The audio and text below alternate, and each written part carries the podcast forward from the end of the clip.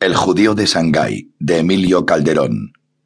Versión audio grabada por Eusebio Barroso de la Iglesia, para Editorial Liverbox SL, y para su distribución única y exclusivamente a través de su página web www.audiomol.com. Manila, 1975. Estimado señor Wang, Permítame decirle que su propuesta de colaborar en un libro me tiene asombrado. Máxime cuando no tenemos el gusto de conocernos, vivimos en ciudades diferentes y para colmo, yo no soy lo que se dice un escritor profesional. Todo lo más que he hecho en el campo de la escritura ha sido publicar un centenar de artículos en revistas médicas especializadas que hacían referencia a la utilización de antibióticos en el sudeste asiático durante los años inmediatamente posteriores a la Segunda Guerra Mundial. Nada que pueda ser reseñable desde el punto de vista literario. Su currículum, en cambio, es impresionante. Sus tres volúmenes relativos a la guerra sino-japonesa son sencillamente extraordinarios. Su penetrante enfoque y el hecho de que su obra no haya contentado a los comunistas de la China continental ni a los nacionalistas de Taiwán pone de manifiesto sus cualidades como historiador.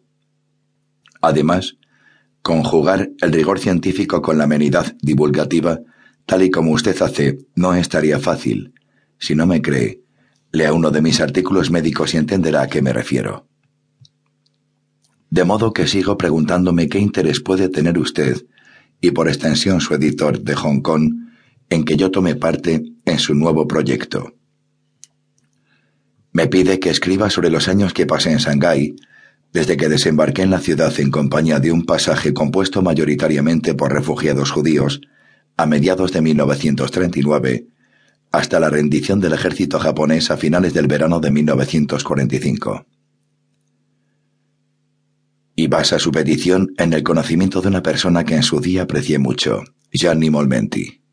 Me pregunto cómo diablos el viejo Molmenti ha sabido que vivía en Manila. Claro que hablamos de un periodista avezado y sobre todo paciente. Si no está al tanto, pídale de mi parte que le narre la historia del tren que llegó a su destino con cuatrocientas horas de retraso. Según refiere usted en su carta, Molmenti le ha dicho que yo lo sé todo sobre el Shanghái de principios y mediados de los años cuarenta, en particular lo concerniente a la cuestión judía. No le falta razón a mi viejo amigo, aunque para decir toda la verdad, también él vivió la historia de los judíos de Shanghái en primera persona. Eso me lleva a plantearme la siguiente pregunta. ¿Por qué no le pide a Molmenti que le ayude en su libro? Desde luego, él está mucho más capacitado que yo. Supongo que en sucesivas misivas tendremos la oportunidad de aclarar esta y otras dudas que pueden ir surgiendo. Según reza en la solapa de una de sus obras, es usted un anglochino nacido precisamente en Shanghái en 1940. Ese dato de su biografía me brinda la esperanza de haber conocido a su padre, aunque para serle del todo franco, desde que Japón y Estados Unidos entraron en guerra en diciembre de 1941, dejé de tener contacto con la colonia británica. Como es bien conocido, todos fueron internados en campos especiales.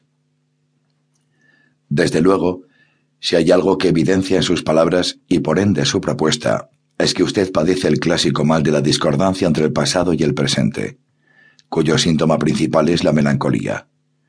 Usted vivió en Shanghái siendo niño y con su proposición pretende que sea yo quien complete las lagunas de su memoria. Amigo mío, le comprendo perfectamente, pues Shanghái es comparable, para emplear una expresión médica, con una enfermedad incurable que tiene su solar en el alma, y que sólo los recuerdos logran atenuar parcialmente.